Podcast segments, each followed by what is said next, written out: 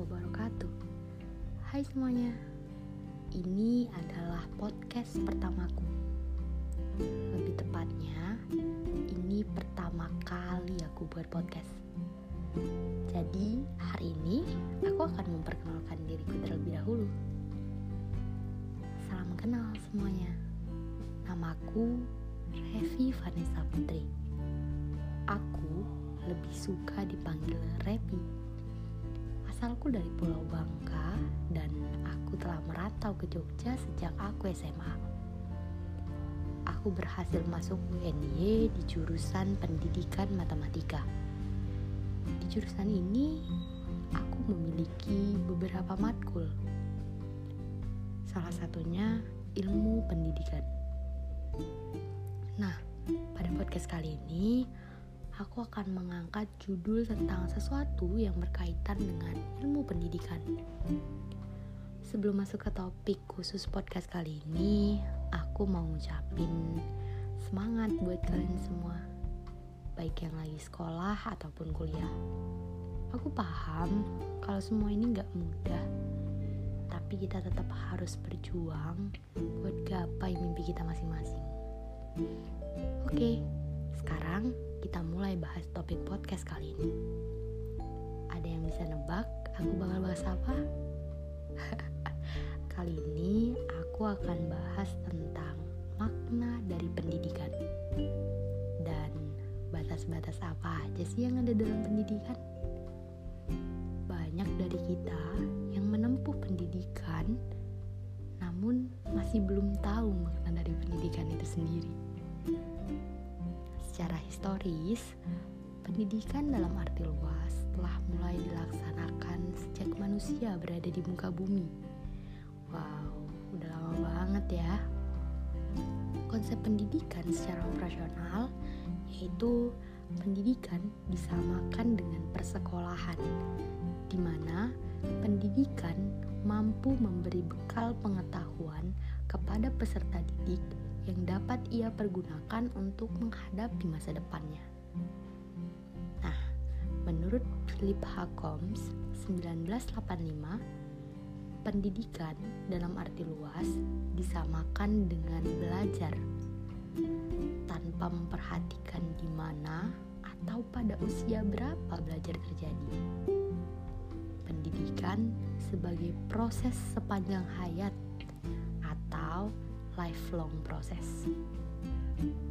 Dari seseorang dilahirkan hingga akhir hidupnya. Pendidikan menjadi kekuatan yang dinamis dalam kehidupan setiap orang, di mana pendidikan mampu mempengaruhi perkembangan fisik, daya jiwa, sosial, dan moralitas. Pendidikan merupakan sesuatu kekuatan yang dinamis dalam mempengaruhi kemampuan, kepribadian, dan kehidupan individu dalam pertemuan dan pergaulannya dengan sesama dan dunia, serta dalam hubungannya dengan Tuhan. Nah, sekarang kita akan membahas tentang pendidikan menurut para ahli yang pertama, menurut Ki Hajar Dewantara 1977 yang dinamakan pendidikan yaitu tuntunan dalam hidup tumbuhnya anak-anak. Menuntun segala kekuatan kodrat yang ada pada anak agar mereka sebagai manusia dan sebagai anggota masyarakat dapat mencapai keselamatan dan kebahagiaan yang setinggi-tingginya. Sedangkan menurut Driyarkara 1980, intisari atau eidos dari pendidikan ialah pemanusiaan manusia muda. Pengangkatan manusia muda ke taraf insani itulah yang jelma dalam sebuah perbuatan mendidik yang jumlah dan macamnya tak terhitung. Pendidikan tidak hanya memiliki makna, namun pendidikan juga tentu memiliki manfaat, yaitu membentuk pribadi-pribadi yang beriman dan bertakwa kepada Tuhan, memiliki kepercayaan diri, disiplin, tanggung jawab, dan integritas, mampu mengungkapkan dirinya melalui media yang ada. Bermanfaat, bukan? Nah, setelah mengetahui makna dan manfaat dari pendidikan, kita akan membahas tentang batas-batas apa aja sih yang ada di dalam pendidikan. Oke, yang pertama ada batas pendidikan pada peserta didik. Salah satunya adalah lambat dalam memahami materi yang diberikan.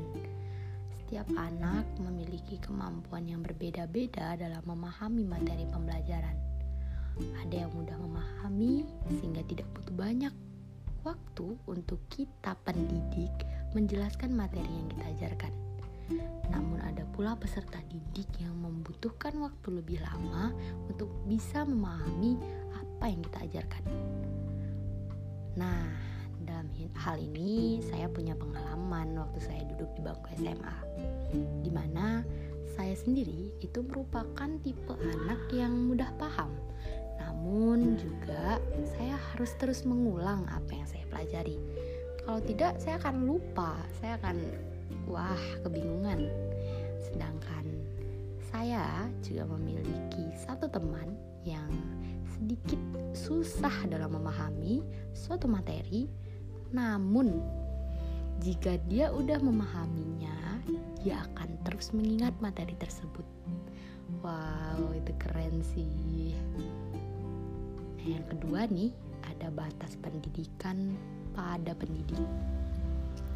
Pendidik ini bisa berupa guru atau dosen ya.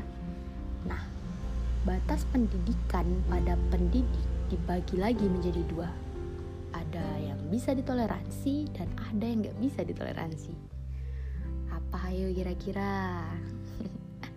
Oke, contoh kasus batas pendidikan pada pendidik yang bisa ditoleransi adalah kurangnya kemampuan dalam penggunaan media. Pada masa pandemi, pembelajaran dilakukan secara daring, di mana media belajar harus menggunakan Zoom, Google Meet, dan lain sebagainya.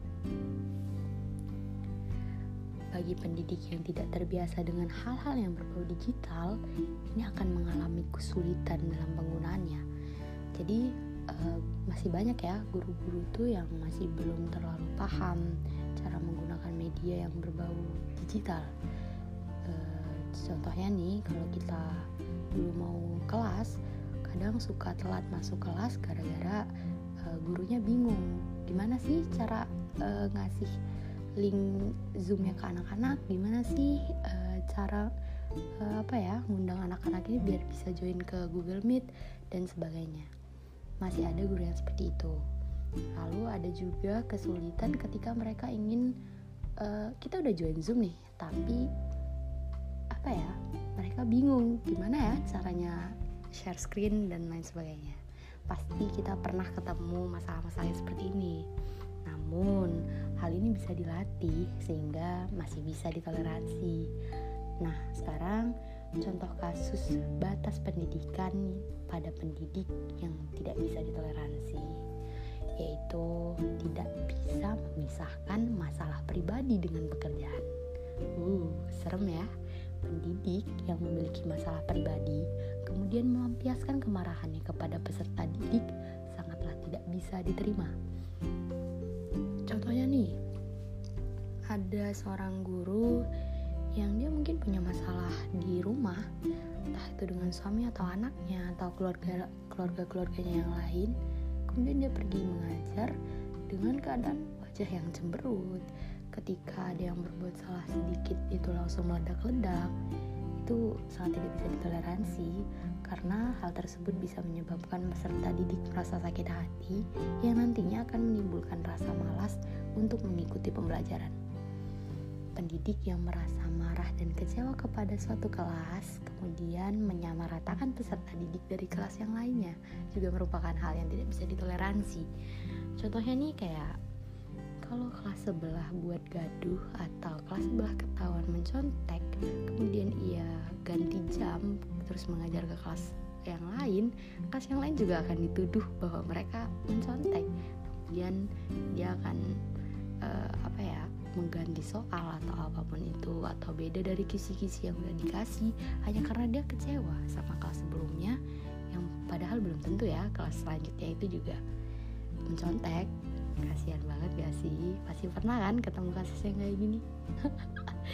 Yang ketiga ada batas pendidikan pada lingkungan yaitu susahnya jaringan internet pada daerah tertentu bagi peserta didik atau pendidik yang bertempat tinggal di daerah yang terpencil atau susah sinyal akan kesulitan untuk mengikuti kegiatan pembelajaran terutama pada masa pandemi di mana semua kegiatan pembelajaran dilakukan secara daring sehingga membutuhkan jaringan internet sebagai pendukung pembelajaran.